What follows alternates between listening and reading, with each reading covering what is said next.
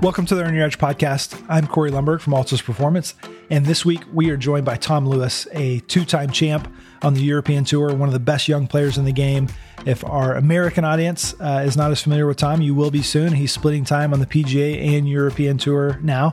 Growing up, Tom was an absolute world beater, touted as one of the best players in England, a Walker Cup player. He led the Open Championship as an AM and then was the European Rookie of the Year after winning in just his third start. And despite all that promise and early success, his career has not been without some adversity. After that fast start, he wouldn't win again for another seven years. And Tom shares in great detail how he overcame some demons and made improvements in performance that has brought him back to where he is now as a top 50 player in the world and poised to make good on all the promise of the early days of his career. He's got to watch this season after you hear him tell his story and share how he's overcome some mental struggles. I'm positive that you will become a Tom Lewis fan. We certainly are. So please enjoy this episode. Before you do, another shout out to our friends at Total Golf Trainer. I guess that I've pulled this out in about 75% of my lessons in the last week. It has absolutely become my go to training aid. If you haven't gotten one, I highly recommend that you head over to totalgolftrainer.com to purchase the TGT 3.0 kit. Use the promo code Earn Your Edge for a nice discount. It can be used to remedy pretty much anything that you're working on in your swing. It comes with a number of different attachments and different size foam rods that can be attached to the club or body to provide customized feedback during your swing to help improve your ball striking, short game, and even your putting. It is the Swiss Army knife of our coaching, and we're proud to partner with this great company. Please go check them out. But now, enjoy episode 80 of the Earn Your Edge podcast with Tom Lewis. Speaking of friends who you've got some dirt on, uh, I wanted to kick it off by talking about your victory back in the Boys Amateur Championship. Not necessarily the shot details, but the conversation going back and forth, and then how much you let Eddie Pepperell have it these days when you're when you're in and around him because you got that up on him then. Yeah. So funny thing was is I beat Eddie there, and the other day when we played in Dubai, we were playing the second round. So I shot six over, he shot six over, and he was he come off and he was like, Tom, Tom, come over. And I was like, yeah. And he's like, um, just before you think about pulling out, he's like, we could be playing tomorrow together. So just think about it. I'm like, Ed, I'm not pulling out. I was like, I'm never pulling out. So we ended up playing together and he's got off to a flyer. I think he's like four under through five or something. And I'm like, Ed, you need to play with me more often. And he turns around and he says, This is just comeback for the um, I've been waiting for this since 2009. I'm like, and I'm level par at this point. I'm like, it's not over yet, Ed. And by about 10 or 11, I think I'm one ahead. So he must have been really not happy. so it was, and then obviously he was just really in a mood all week. So he probably wishes he didn't say that now. Yeah, right on. we do kind of want to start whenever we have these conversations. It's nice to have that origin story, and yours is a pretty spectacular one in golf, like right off the bat, a lot of success. And I'm curious to know what that early involvement looked like. Like, I know that you had the support of your dad during that time. So, can you kind of tell us that early story of you with golf? Yeah, basically, I was dyslexic, so I didn't really enjoy school. It was always a real challenge for me.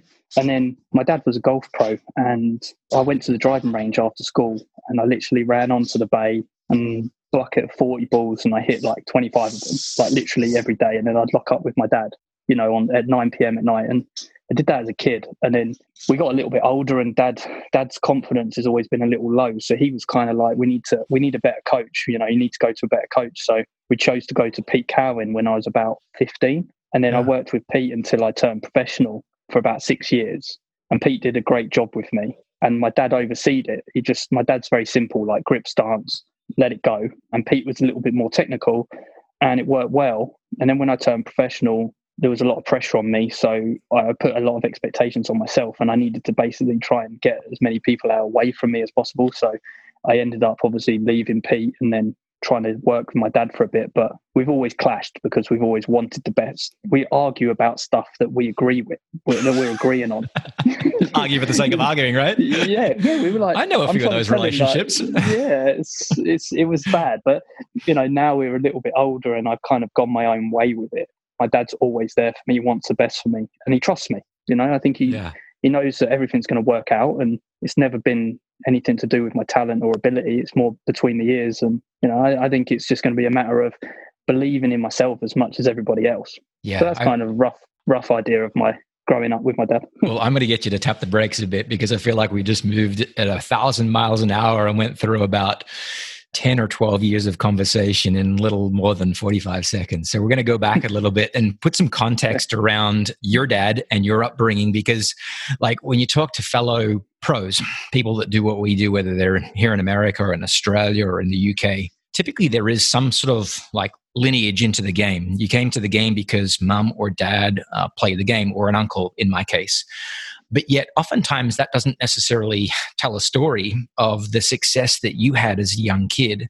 Yet, when you create like the color around who your dad was and what he accomplished as a player himself, then it starts to tell more of the true story. So, can you share with our listeners who your dad was and his career as a player?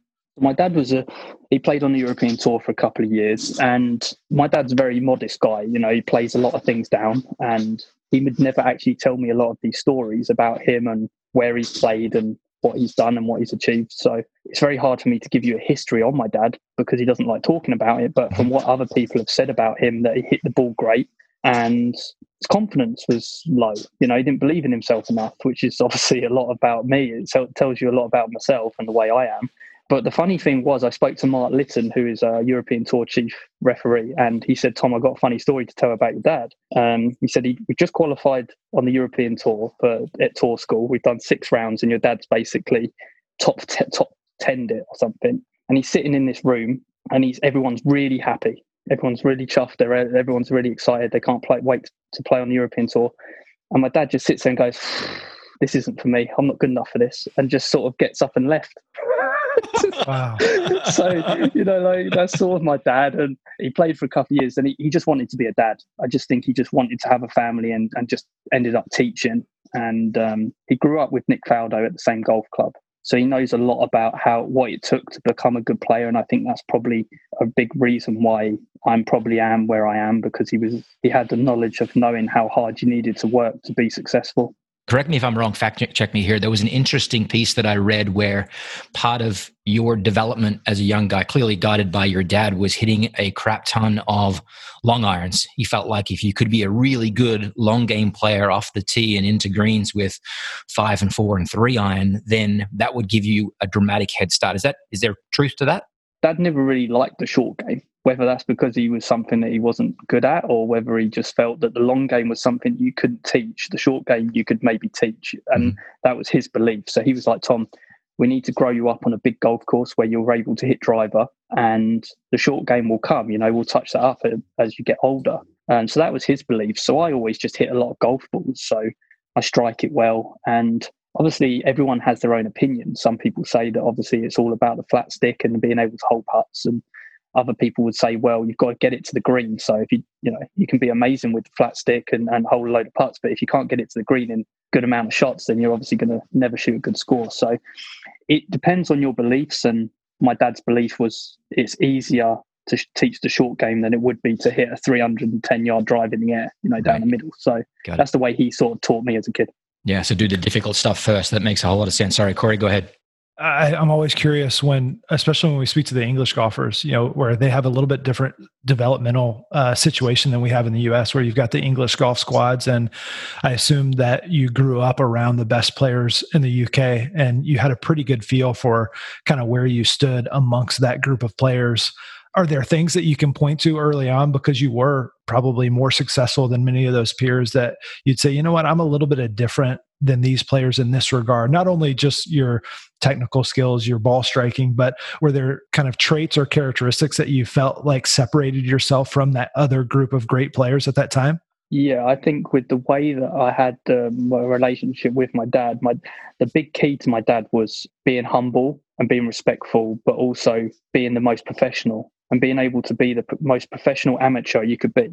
And that was something that I had over everyone else. I wasn't the best player in the whole teams, but my demeanor and my work ethic was better than everybody else's. And that's something that gave me a little bit of, of an edge over everybody else. So when I went to these England training camps over a couple of weekends and trips away to Spain, I would make a big effort to make sure I was up before everybody else, that I was that my fitness was better than everybody else's, that my skill tests were better than everybody else's. That doesn't mean that if I was, we played an 18 or 36 hole competition, I would win it, but I would want to make sure that everybody knew that I was the person to worry about because I was able to be the best at everything and I was working harder than everyone else. So that was something my dad brought to me going into those England teams. And I think also we were very brave in knowing to say no in certain tournaments. So if, if a golf course didn't suit me, I would be like, I'm not going to play that because I can't win this tournament because this would suit Eddie Pepperell or this would suit Laurie Canter or this would suit Danny Willett, you know, and I'd be like, I can't win, so we're not going to play. So we'd pull out.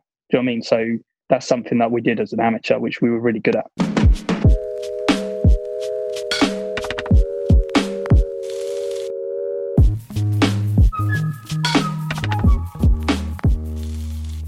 Yeah. It's interesting you talk so much there about like pro behaviors and living those pro behaviors as a recommendation from your dad at an early age. That was the technical development. That was the when to rise, um, how to kind of direct yourself in the gym, and um, just as much the pro mindset pieces and I flashed to, out of all the research they did, it, it, was always like finished high in this, finished high in that. I mean, for crying out loud, you lost to Peter O'Malley as an amateur in the New South Wales Open and then went on the following week, right, and finished 12th in the Aussie Open. And when you stepped into those events against pro level players after having competed largely only as an amateur, I think, before that, what was it about those mindset pieces that allowed you to level up without skipping a beat, so to speak? I think because of the preparation I had and the mindset I took into amateur events, whether it was a county tournament, whether it was an English tournament, whether it was an international boys event or men's event, going then to a PGA tour event over in, in Australia, it just felt like another golf course. At the end of the day, the golf ball doesn't know what golf course you're playing, you know, how big the tournament is. It just sort of was a matter of getting the ball from A to B. So mm-hmm. I had that mindset as a youngster. So when I played in those events, I was very naive. I didn't really think much. I just spent, well, this course feels like I can shoot four under par. So if I shoot four, four under pars, I might win the tournament. And that's obviously something that I nearly did in, in that uh, New South Wales Open. And then when I did that, obviously I was gutted. I really was. I, I didn't win that tournament, but obviously I went to then Australia. Um, I think it was the Aussie Open yeah. and finished 12th. And I didn't play that great, but you know, I think Geoff Ogilvy ran away with it. I think that was when he was playing really well. But I sort of felt that I was comfortable in these positions and there was loads to improve. And I think if I was playing out of my skin and finished 12th, then I would have a bit of an issue because I'd say, Dad, we've got nowhere to go here. This is the mm-hmm. best we can do. Whereas we were kind of going to them tournaments and were saying, well, my wedge play wasn't great. I didn't drive it that well. You know, I've, I've missed a lot of putts, but I finished 12th and I only won a tournament. So once we get these sorted, you can achieve great things. And that was things that we did from a young age. Yeah, I mean, there's as Cameron said, there's so many success early on, and he didn't even mention being really young and and having the lead of your first Open Championship, and then really early on, I, I don't know, I think it's your third event on the European Tour, you win, and I'm sure at that time you're thinking that this is going to continue because this is the way that it's always been. But one of the best parts about having these conversations is talking about the adversity. And especially when you're, you're talking to a player that's come out the other side. And I know that that all that success was followed by five, six years where it wasn't quite as good and you hit a rough patch uh, as is inevitable when when someone's pursuing golf at the level that that you're chasing it is there anything that you can pinpoint during that time uh, whether a change in behavior or a change in in anything that you were doing that could have been a causal factor for for that early success waning in, in that period after 2012 well, that's a polite way of putting it, I think. but, uh, I think the things that changed is that I had more doubt. You know, I think me and my dad probably didn't have enough stubbornness and belief that the direction that we were going in was the right direction. I think we tried to improve too much too quickly and we hit the panic button a little bit and stress, anxiety came in and I was sort of going down all types of routes to try and get better, but then I got completely lost, and I felt that the only way to to was was to get better was to hit rock bottom. And I think subconsciously over those five six years, I was kind of wanting to uh, run away from the old Tom Lewis of the Tom Lewis of 2011. you know, the guy that led the Open, the guy that's named after Tom Watson. I was like, I don't want to be this person anymore. You know, like yeah. I've won my third tournament, but I haven't won since. Like, you know, I suck. Like, I don't want to. I don't want to be this person. And I think that over those years, I just didn't find something that basically worked for me, and I kind of gave up a little bit. And my work ethic wasn't as good, and I was just hoping for a good week. And then I got to the point where I was like, you know what? I just want to lose everything. The only way I can get better is if I lose everything. And then basically that's what happened. And then I made a decision of, you know what? I need to go against the grain. I probably need to decide to go to America and work with a coach and work on my swing and completely forget about my results and just focus on the process of something that I want to get better at. And I got my work ethic back. You know, I just was I was working harder and I was more confident and I was writing things down every day. And I was like, this is going to work. And then I'd play tournaments and I'd shoot over par, but I'd be like, I know I'm doing the right things. Mm-hmm. So I was much more confident in my process, which is probably what I did as an amateur. But in them six years, I was more focused on the result. And I wasn't used to losing as much as I was, you know, missing as many cuts as I did. Because when I played as an amateur, I'd finish in the top 10 no matter how I played. I didn't win every tournament, but I was always with nine old go, I always had a chance. And I wasn't not used to missing cuts. And I'd look over my shoulder and think, I'm I'm better than these people, but they're beating me. And that sort of beat me. I just beat myself up. And then I got to the point where, well, you can't get any worse, Tom. So I basically took the approach in 2018. Whatever happens, it can't get worse. So when I hit it, hit a bad shot, I was like, well, I'm used to this. I've done it for years. So don't worry about it.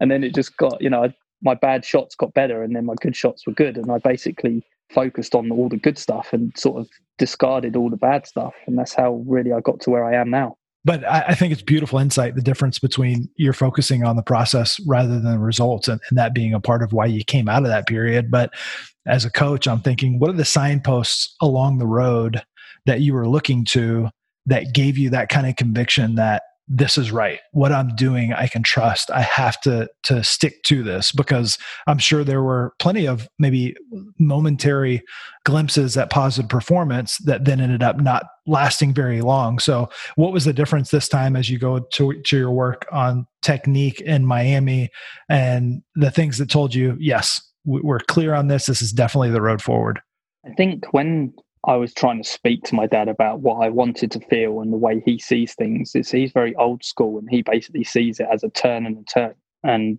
when I was doing that, I was turning off of the ball and then I couldn't really get back on the ball. So I sort of backed up and backed up even more. So everything was sort of starting to the right with big draws. And then occasionally I just hold it off and just block it. So I said to dad, like, I feel like it's hard work. I don't want to do this anymore. I feel like I need to be a bit more handsy. So my dad was like, I don't know how to teach that. You're going to have to go to someone else. So I was basically like, okay, see you later.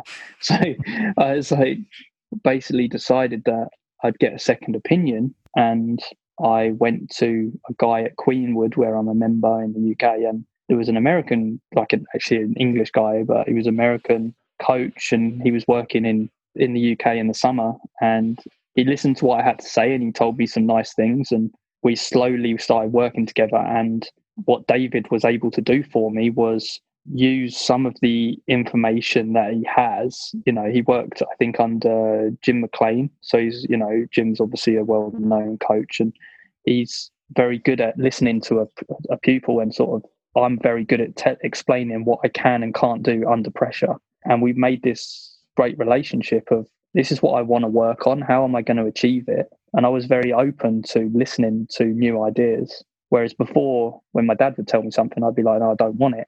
Or when Butch told me something, it would be very much the same as what my dad told me. And I'd be like, it's not working for me, you know? Right. And when everyone's telling me how great I am, but I'm not really achieving anything, it was hard to believe in myself when everyone else was telling me. So I just wanted to get away from it. I felt like going to Miami was like a fresh start. And that's where David worked in the winters. So I think for me, it was just a combination of things. And I think I, I, always believe that things happen for a reason. And it just happened to be that David was the perfect guy for me at that time.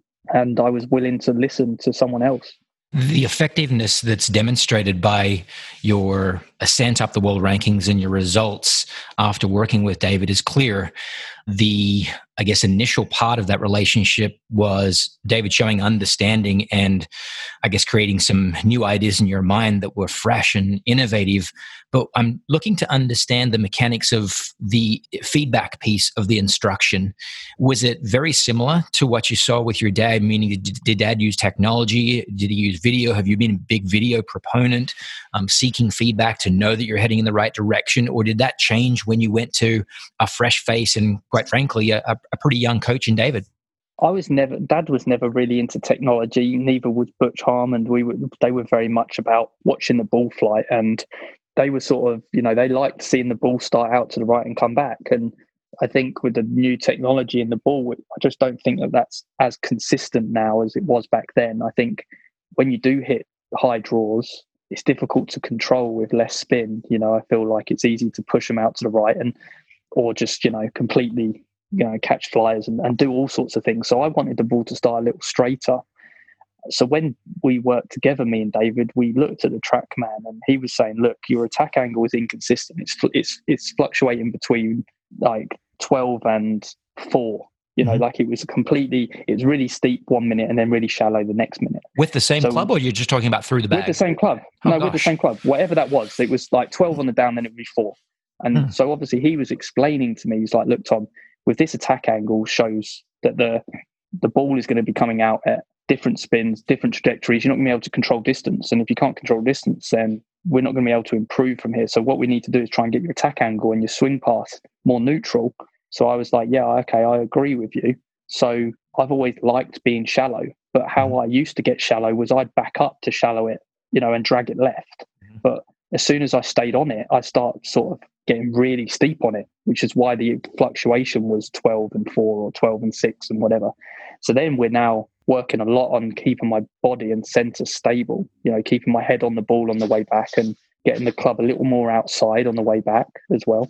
As I get it a little bit risky on the takeaway and get it stuck behind me and then back up to say basically get it up in the air. So we basically worked on just keeping me more centered, swinging the club more up and not around me and allowing the club to come down and shallow out and now I'm really shallow and it helps with flyers in the rough. Like I don't get flyers in the rough at all just because I'm so shallow. I don't come in steep and I catch these flyers all the time. So we basically worked on that a lot and we worked a lot of that on my short game as well. You know, my short game was very steep and driven and I'd obviously catch everything out of the bottom groove and hit these low spinny shots that would spin from left to right. So then we started working on trying to get the club shallower on the way down and trying to keep my centre. And that's basically stuff that we've worked on for a long time now.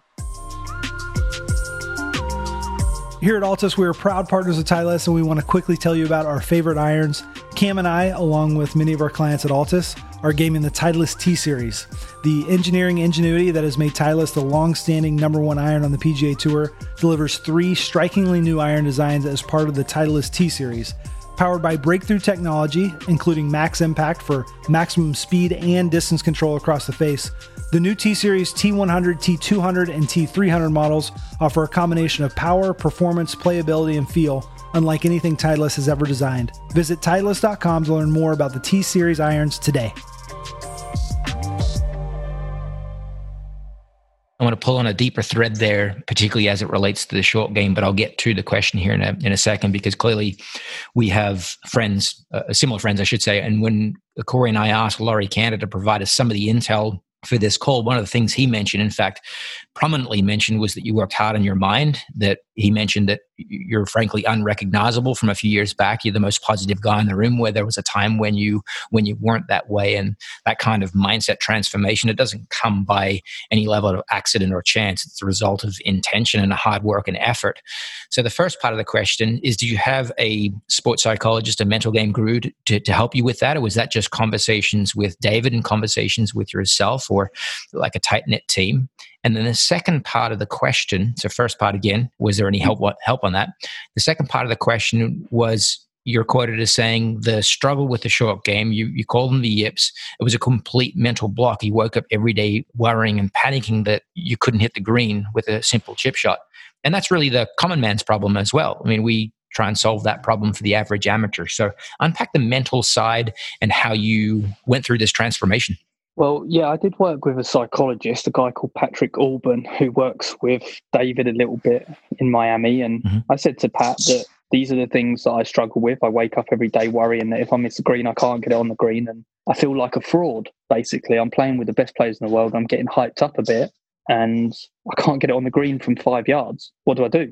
You know, and he was like, "Look, what do you where do you want to what do you want to achieve in the next six months?" And we sort of made a little plan of how, out of ten, where's my short game, where's where's my long game, where's my mental approach, you know, all this sort of stuff. And we tried to every single month reassess where we were at with their numbers, and it it really helped. And I, like I said, I, I couldn't get any worse, so I could only get better. But the only way I could get better was consistency. Mm-hmm. So with David, I was like, I need to find a system that works for me.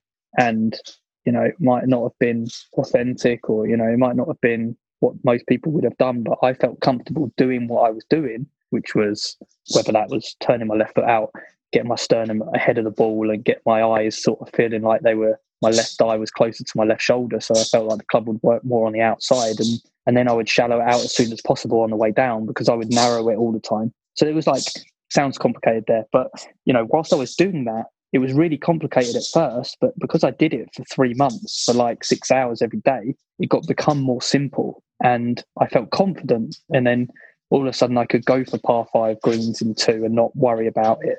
So then it was like a snowball effect.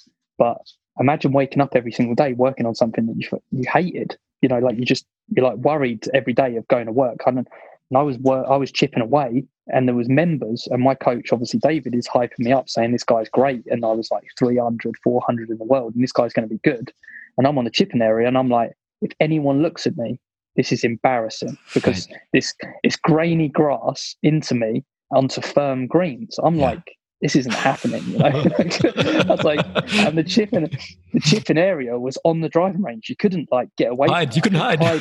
I couldn't hide behind a tree or anything. And I was like, right, I am going to have to just do this, you know. And then I just kept doing it, kept doing it, and I sort of tried to shut that out a little bit. So it worked a lot with my coach, and it worked a lot with the psychologist, and so that did help. And the second part, Cam, was what did you want me to say about the second part? I don't remember. It's been. I was just. I was so uh, enthralled in how you were describing sorry. that. I'm, I'm, I'm, sorry. I'm sorry. No, that's my um, fault for asking. That's okay. So yeah, that was basically that was the situation. The, what you described there, like the imposter syndrome, those feelings of fear and embarrassment and shame, those are like really powerful negative things yeah. to overcome.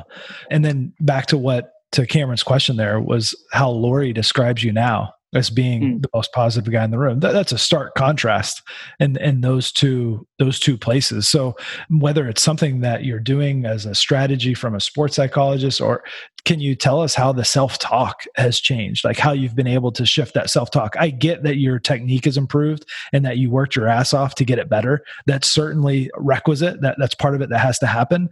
But man, those conversations that go on in your head have to change. So how did you make that shift? Well, obviously, like I say, it's not it's not perfect. You know what I mean? Like I still struggle occasionally. I have dips, and I know that it's always going to be something I'm going to fight. But it's like Jack Nicklaus says, he doesn't have to be the best player in a bu- out of a bunker because he never really goes in them. So for me, it's like if I'm going to win a tournament, I'm going to hit a lot of greens and a whole lot of putts. I'm not going to need to chip that much. But providing I know that I can step up to Augusta on the 18th and lob it over the bunker if I need to, up and down in three. Do you know what I mean? Like mm-hmm. if I can do yeah. that, I'm fine. But they were stuff that I couldn't do before. I'd have to, I'd have to have put around the bunker. Do you know what I mean? And sort of played it like like a zigzag. zigzag. But, um, but now, like I say, I think for me it was like if I don't tell myself I can do it, then I haven't got a chance. And so I basically just become overly positive with everything. And and when I'm outside of golf, like I am super positive about everything. Like I believe anything is possible, and I'm really laid back. And when I was younger, I'd be really intense and serious and professional, and you know, do the Tiger Woods way. But I'm not actually like that in real life. I'm actually chilled out and really relaxed and funny. But I was trying to get that side of my life into my golf, and so when I played with Laurie, like I'm super positive. Like I played with Laurie today at Queenwood, nice. and we had a great time. And he's had a great year, and um, he's a really good friend of mine. So I hope he hasn't told you too much, Cam. haven't disclosed it all yet. I haven't used all the bullets in my gun. okay, okay. Are you telling us that there's no room these days for you to call yourself a tosser or a wanker on the golf course and berate yourself for doing doing silly things, whether those are execution errors or strategy mistakes? I think for me, it's like we're always going to make mistakes and we're always going to think bad things. But if we can like get them nine or ten seconds in that in that routine before like nailed on, then it's going to definitely help the process of going out. You know, so I think for me, I, like I would walk up from a par five. If I've missed a green, I've got 220 yards where I'm worried about what's going to come. Like I'm hoping it's buried, or I'm hoping it's in a lip of a bunker, or I hope it's in the bunker or in the rough. Because if it's on a if it's on a flat lie out perfect grass and I've got to lob it over the green, I'm like, what am I going to do? You right. know? And now I'm like, right, I can't approach it like that. I'm going to have to be like, imagine if I'm playing with Laurie Canter at Queenwood and I'm walking up. All I'm going to tell him is, you, you know that this is going in, right? You're in trouble. You know, stuff like this. Yeah. And they're the things that I needed to convince myself to, to try and do. And I did it at the WGC when I played well. I, you know, I got nervous there and made mistakes coming in. But all I told myself is I'm at Queenwood and I'm and I'm playing with my friends and I can't believe they haven't given me this part or I can't believe that you know they're not even giving me the match yet. You know, like I try and convince yeah. myself that. Too beautiful. Rather than you know I'm in the WGC and my career counts on these last few holes. Like right. that isn't going to help anyone, you know. Not going to help at all. Those those are two beautiful strategies you just you um, mentioned right there. Minimizing. You you're not at the WGC FedEx Memphis. You're back at Queenwood, and then the other part is talking yourself into success. Right. You, you have this self belief and and you have the evidence of the success in practice, and then uh, bit by bit you kind of reestablish that confidence that eroded through a lack of success. Two things for our listeners to really kind of embrace. Right. I also read, correct me if I'm wrong, that around 2018 you figured the art of scoring. it was like this shift where you became a player, and maybe it's skill based. And if the answer is skills, then it's a very short answer to the to the question. But there was this shift in your ability to turn a bad round into a serviceable round that didn't you put put you outside the cut line and kept you in contention when you were playing quite well. What was that? It's funny because when I was playing badly, like I spoke about, is I I just basically told myself that something's going to happen. Something good's going to happen at some point. Now, when it was started in 2018 in March April time, I I couldn't break par. I was shooting like one over, two over, three over. But I was com- confident that the direction I was going to go in, it was going to come. And sort of that middle of the summer, get into the latter end of the summer, I would be like one over after nine and I wouldn't be panicking at all. I'd be like, mm. something's going to happen, something good's going to happen. And I used to tell myself something good's going to happen. And then every time it happened, like I'd have three birdies in a row mm. and I'd shoot two under and I would have played terrible. Or I'd have got off to a flying start and I'd be like, well, if something bad happens, well, it's meant to happen. So don't worry about it because you're used to this shit basically. So don't right, worry about right. it. So I was like, if something bad happened, I'd, I'd always know that there's going to be a couple of holes where that would happen, and then sometimes they wouldn't come, and then I'd have a good finish. So these two o- these two over rounds became one and two unders, and then my three or four under rounds became seven unders. So I was always I was always in the in the hunt to play well. So right. that's how it really worked.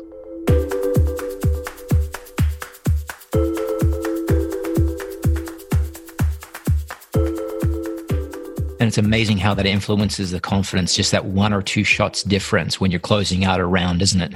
100%. And, you know, like you see the guys and how good they are now. Like, I, I have some unbelievable scores. Like, if you look at even Dubai last week or whatever, I think I shot six over in the first round. Like, I had a bad leg. My caddy had COVID. I had COVID the week before. It was like, it was a shit show from start to finish, but it was such a great opportunity for me to tell, to basically tell myself how mentally strong I could be because right. nothing went right nothing That's went right. Brilliant. And then I was like, shot six over, and I was like, all right, now we've got a task. We're not going to win, but we can get a task. And I think I was the the next three rounds, I was the third lowest player. You know, yeah. if I shot level par that week, I would have had a chance to win.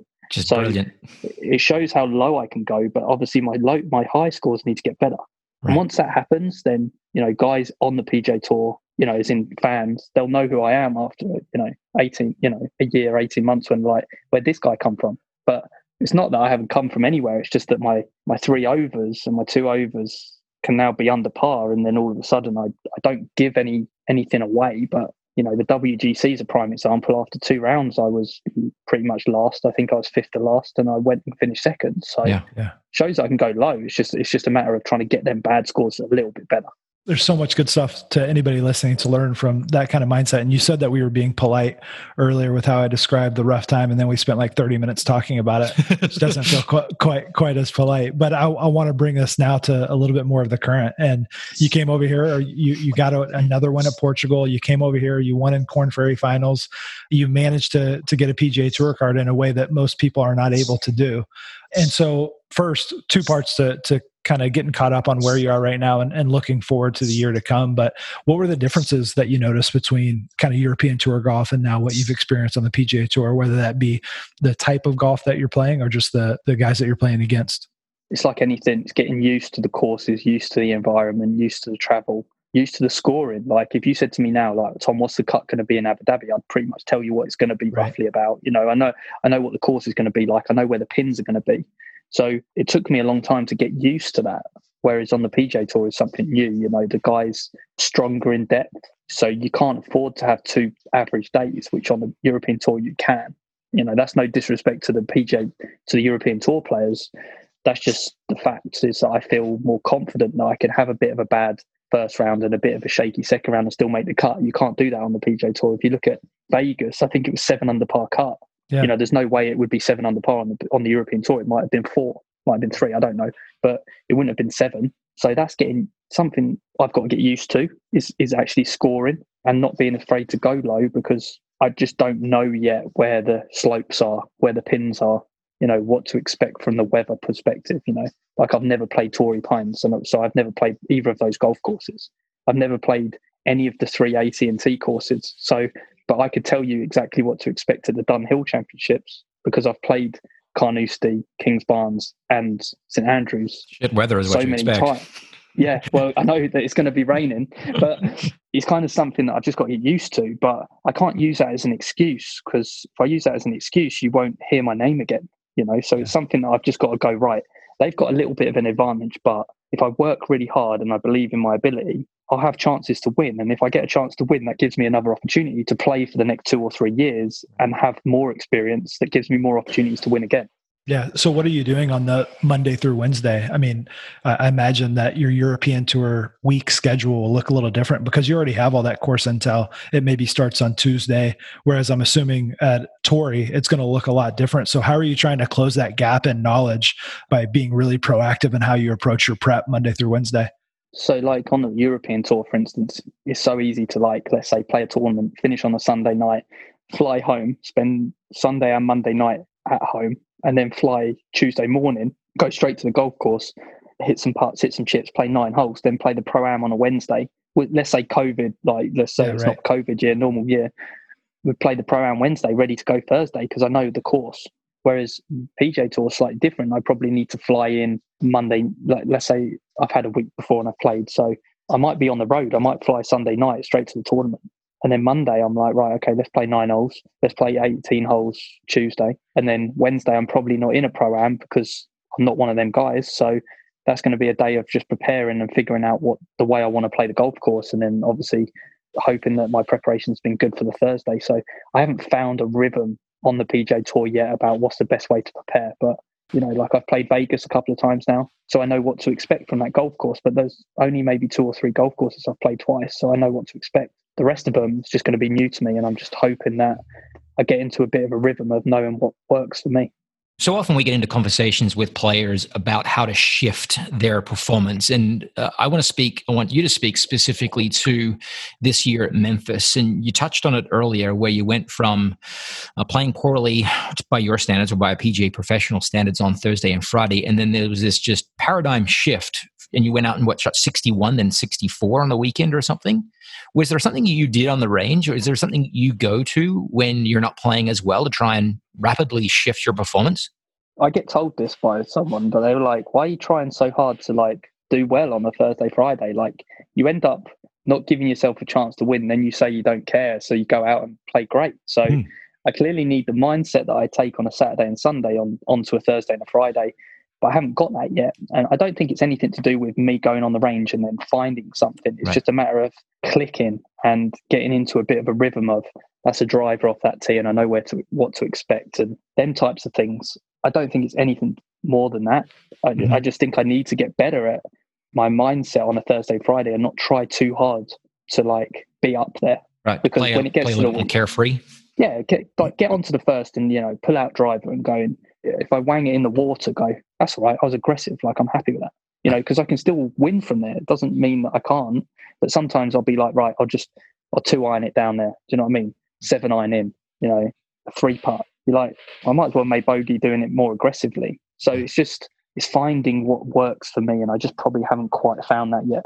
Yeah. With all the conversations we've had with many of the best players in the world, including you, we oftentimes get into a conversation about game analysis and then goal setting. Do you look at stats? Many don't, many do.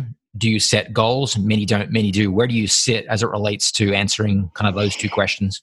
Yeah, I look at stats. Like I, I looked at them a lot last year, probably a bit too much. I, I probably just didn't focus enough on just playing well. I tried to know what to expect from a course. So I basically got Richie Hunt to look at some stuff and basically tell me projected winning is going to be 16 under, top mm-hmm. 10 is going to be this, top 25 is going to be this.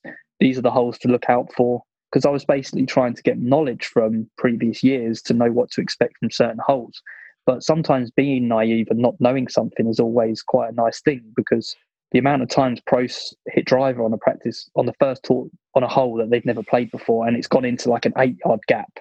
Do you know what I mean? And they're like, right. I'm never going to hit driver again. It's like, it's kind of canny, you know? So I kind of need that a little bit more, I think. So we've made an approach of, okay, what we're going to do is the caddy can get some information. I won't know anything. I'll go out there and do what I think is right and just go with the flow. Just try and be as much as, as aggressive as I can not trying to play safe, you know, trying to be, if I have to aim 10 yards right, be aggressive at that point, not like uh, guide it into the middle of the, into the middle of the green, you know, right. just not be scared to make mistakes. I think yeah. sometimes last year I looked into too much stats to kind of go, don't mess up on this hole. Make sure you make birdies on these holes. I basically put too much pressure on myself. So I think I'm going to look at them every quarter because I think when you look at my stats, it's very good from 175 to 225. I think it's like one of the best top 10 players in the world. I think driving can be improved a little bit, but it's still, as long as I'm in the top half in every aspect, I'm fine. Right. And I think only one of them is that, which is my short game between 10 and 20 yards, which I'm like one foot out.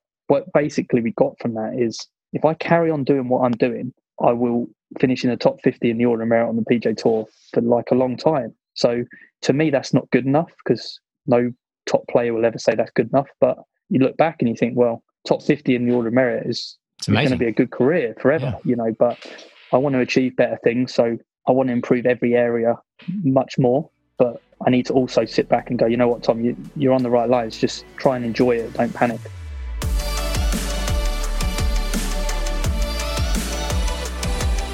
Yeah, you touch on a, a, subject that's pretty sensitive as, a, as as we look at things through the lens of a coach, and that's the is the cost of doing something greater than the cost of doing nothing. Your point is well made that if I just stayed the same, I'm going to finish in the top 50 on the OAM year in year out, and that is an amazing career. It probably would put me in a position to win tournaments. I might win a couple. I I, mean, I might win a lot. Or is there some low hanging fruit that has very little to no cost to make improvements that would then put me into a top 10 top 15 player in the world potentially. And that's like the the juggling act that you as players and we as coaches make. And it's a hard thing for any one person to sit back and say that there's no cost that comes with trying to improve trying to make change right? But you you certainly sound like you take a really responsible attitude to that. The other part of the question i asked was goal setting because we hear from players like justin thomas famously right end of every year posts on Twitter or Instagram. These were my goals. These are the, these are the ones they checked off. But you talk to another player like Bryson DeChambeau, and he really doesn't, doesn't think about the analytical side and the I know that sounds odd or the goal setting side. So do you write your goals down and do you establish a plan to go out and achieve those? Yeah, I do. I basically make sure that I have end of season goals. Like mm-hmm. they could be making the Ryder Cup team or winning my first PGA Tour event or winning multiple times on on either tour, like winning twice in one year. You know, they're the things that you can do like an overall, you know, stat. Or you can also do like for me, I also make sure that I am aware of all the little stats. So for me, like I think I was 69th in the putting stats last year, but I'm working with Brad Faxon on it. And like Brad, I want to be number one on putt next year. Like it's probably unlikely, but I'm like, I feel like I'm on route to being a very, very good putter. Mm-hmm. Now, obviously, we all know that if you hit it better than most people, then you're not probably going to be the best putter in the world. But you know, Tiger did it one year, so it's not to say that can't. Yeah, you can have um, aspiration, right? You know, yeah. So there is other goals where I'm like, I really want to push in this area, but I think goal setting is is good, but don't. It's kind of pet, like write them down, but then put them aside and just focus yeah. as much as possible on the process over the first quarter. So for me, I'm going to focus on from now until the Masters and say, look, this is what I want to achieve. This is where I want to get to in the world rankings. And this is where I, I see my stats. You know, I want to improve between 100 and 150 yards because last year I sucked at that. But I don't want to lose my strengths because if you focus on all your weaknesses and get them a little bit better, but your strengths get worse, you become a worse player. Mm-hmm. Whereas if you obviously are really good on your long irons, you want to maintain that and chip away at all the weaknesses, then you become all, an all round better player. Right. Yeah. Just raise the floor. Yeah. That's a beautiful bookend to the beginning of our conversations where you kind of attributed identifying or prioritizing the process over those results kind of uh, brought you out of that period from 2012 and on. If it's okay, we'll, we'll, wrap up with a few kind of quick hit questions that we like to, to end each chat with you get done with a round, uh, whether probably a European tour event, um, you scan the leaderboard. Is there anybody that, as you're looking at the leaderboard, you take great pride in being ahead of? I imagine it's someone English. I'm, eh, we may have uh, covered it, maybe Eddie or, or Laurie. Eddie. yeah. Okay. yeah. What about PGA Tour? Anybody on the on the list? It's like, okay, good. I'm glad I beat that guy. Nah, nah. I think I don't really know. I I want to beat everyone, and sure. there isn't really anyone that stands out there might be some if there's someone I dislike and I'm like, oh, really don't want to lose to this person. Sure. But the, off the top of my head, I can't think. But if I can, I'll, I'll text you. But no, yeah. Nothing. What about uh, overcoming obstacles? If you're ranking overcoming your obstacles, was the greater obstacle the difficult period of play that we just um, talked about, or is the greater obstacle having friends like Eddie and Laurie? Oh, well, when I go to have conversation with Eddie, I realise that I'm actually not mental. He's the mental. One. Sure, yeah. it's almost validating so makes, to know that. Yeah, it's actually nice to go to him because he makes me feel like he's crazy and I'm normal. Um, whereas, but no, it's it's great to have different friends like Laurie and Eddie because yeah, we're all three completely different people and we all see the game completely different. So it is funny to see. You don't want to spend a lot of time with Ed sometimes because you think if I listen too much to this, I could actually create my own problem. But he, uh, but he's, but he believes in what he does, and it works for him, and he's happy doing what he does. So we just yeah. laugh about it, you know. I think we spent three hours the other night, me, Laurie, and Laurie's fiance and Eddie's fiance, uh, talking about Eddie and how crazy he is. So that yeah. was fun.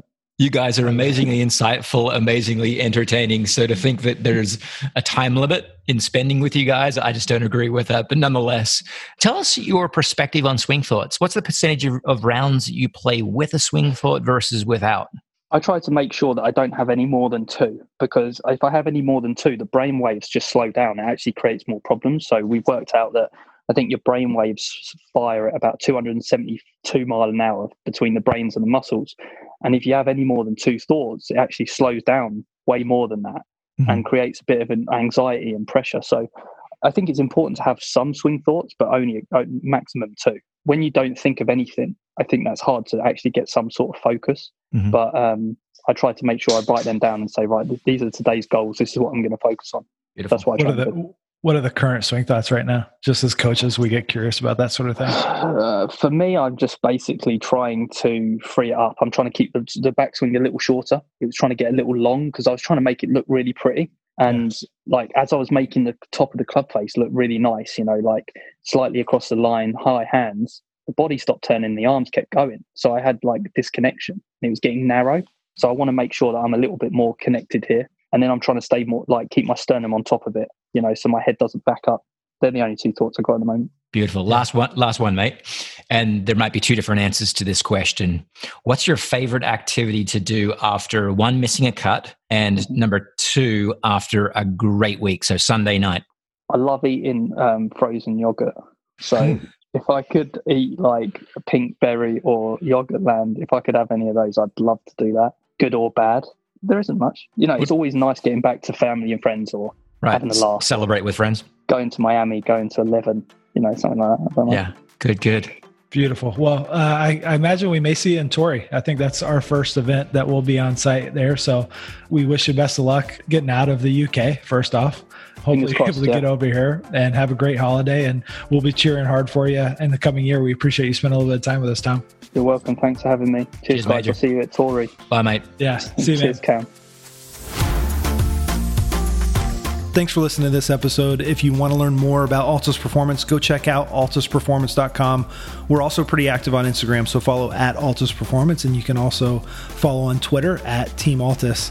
If you haven't done so, please hit the subscribe button wherever you listen to your podcast, leave a review, share it with others, and be sure to stay tuned to future episodes of Earn Your Edge. Thanks for listening.